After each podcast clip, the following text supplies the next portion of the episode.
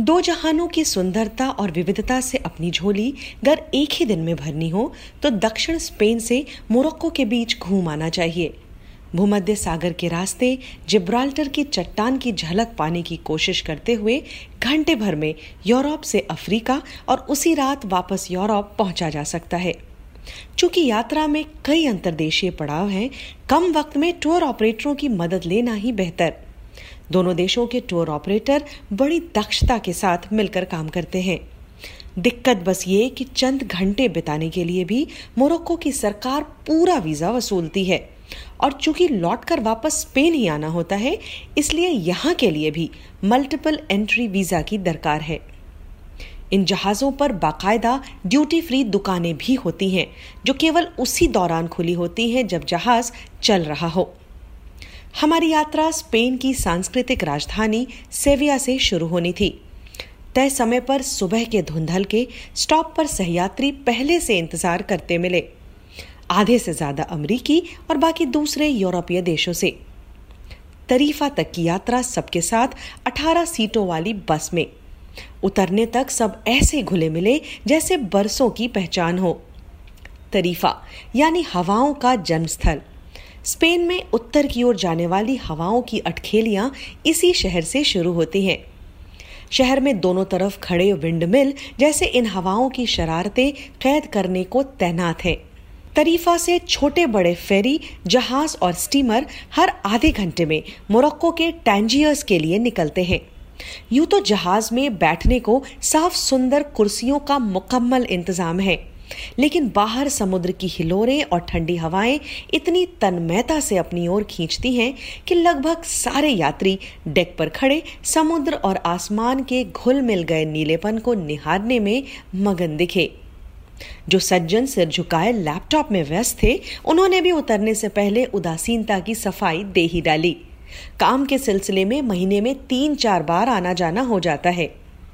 यूँ उस ओर रोज आने जाने वालों की भी कमी नहीं। लेकिन उनके लिए निचली मंजिल पर गाड़ी समेत घुसाने का भी प्रावधान है।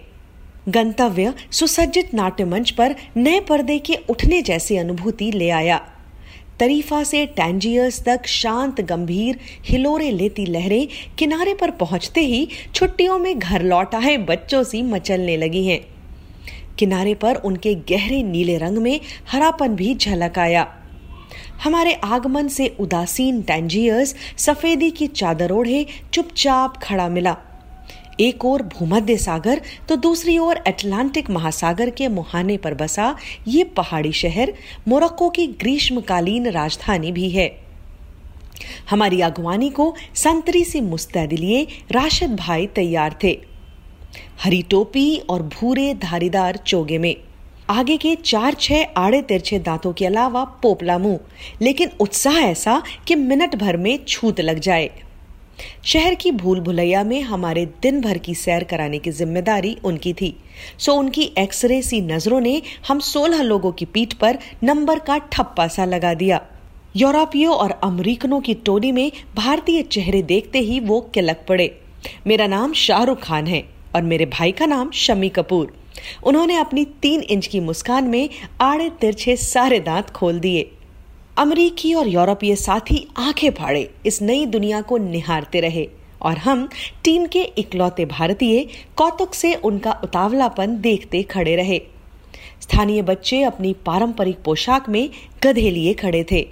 एक यूरो देकर चाहे उनके सजे धजे गधों के साथ तस्वीर खिंचा लो, या दो यूरो देकर ऊँट की सवारी कर लो। ऊँट तक तो फिर भी ठीक। लेकिन गधे के साथ तस्वीर के ऑफ़र पर भारतीय हंसे ना तो क्या करे भला? टैंजियस को अपना नाम टैंजरिन यानी संतरे से मिला। रोमन मिथकों में उनके देवता हरक्यूलिस ने संतरे की चोरी कर यहाँ छुपने की जगह ढूंढी थी।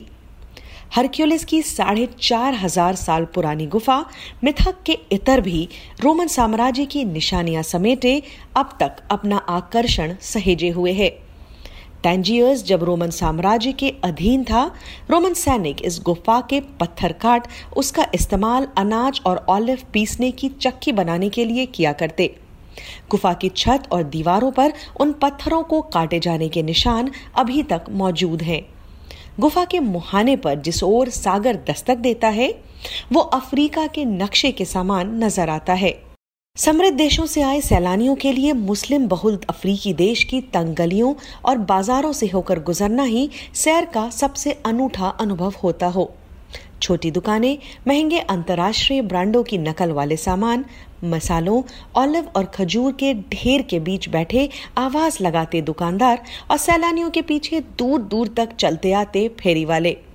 हमारे लिए सब कुछ परिचित माहौल में लौट जाने जैसा था। पैसों के मामले में टैंजियर्स में बड़ा संभाव है। यूरो, डॉलर या दरहम, किसी में भी मज़े में खरीद फरोख्त की जा सकती है। उम्मीद के मुताबिक लंच के लिए राशिद भाई संकरी गलियों के बीच खालिस मुरक्कन रेस्तरा में लेकर गए।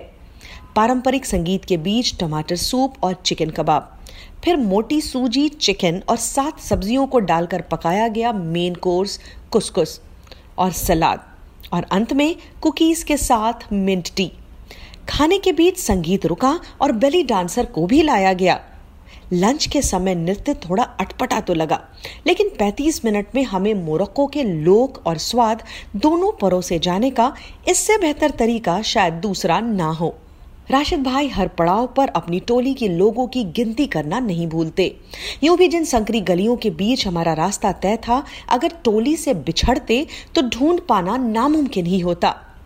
एक के बाद एक कई कॉलोनियों के बीच से गुजरते हुए, जैसे हम इतिहास के जर्जर पन्नों को सावधानी से पलट रहे थे।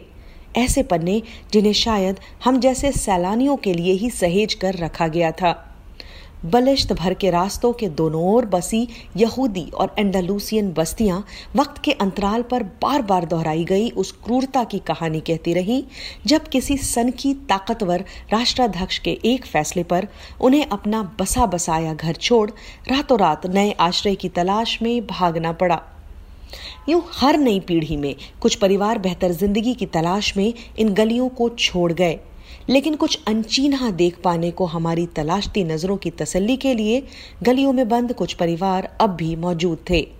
नानबाई की दुकान नीले सफ़ेद रंग के दरवाजे और उनके बाहर सोनी आँखों से देखते बुज़ुर्ग। सैलानी के तौर पर वक्त की कछार पर छूट गए अवशेष ही हमें हासिल होते हैं। इतिहास की आस्था, धर्म, हिंसा, व्यभिचार वैभव, विश्वास, एक समय बाद सबको टूरिस्ट स्पॉट बनकर एक सार हो जाना है। नुक्कड़ की चहल पहल वाले रेस्तरा हमारा आखिरी पड़ाव थे, जहाँ घूमने का समय देकर राशिद भाई हमें वापस पोर्ट की ओर ले चले। इस बार पैदल। तब एहसास हुआ कि इतने घंटे घूम घाम कर हम वहीं पहुँच गए, जहाँ से सुबह निकले थे। हमारे झोले में स्थानीय सजावटी सामानों की सौगात थी और ढेर सारे चीन्हे अनचीन्हे अनुभव। राशिद भाई एक एक को गर्मजोशी से विदा कर हाथ हिलाते रहे। शहर शांत था और सागर अपनी ओर पुकारता। दिन खत्म होने को था, लेकिन गर्मी की शाम जिद्दी बच्चे सी घर लौटने को तैयार ही न थी। हमें फिर जिब्राल्टर की चट्टान को ढूंढते यूरोप की जमी पर वापस पहुँचना था। लेकिन लौटते वक्त जाने क्यों, डेक पर खड़े होने का मन नहीं किया। भीतर अपनी कुर्सी पर बैठे बैठे ही शीशे के इस पार से सागर की बातें सुनते रहे।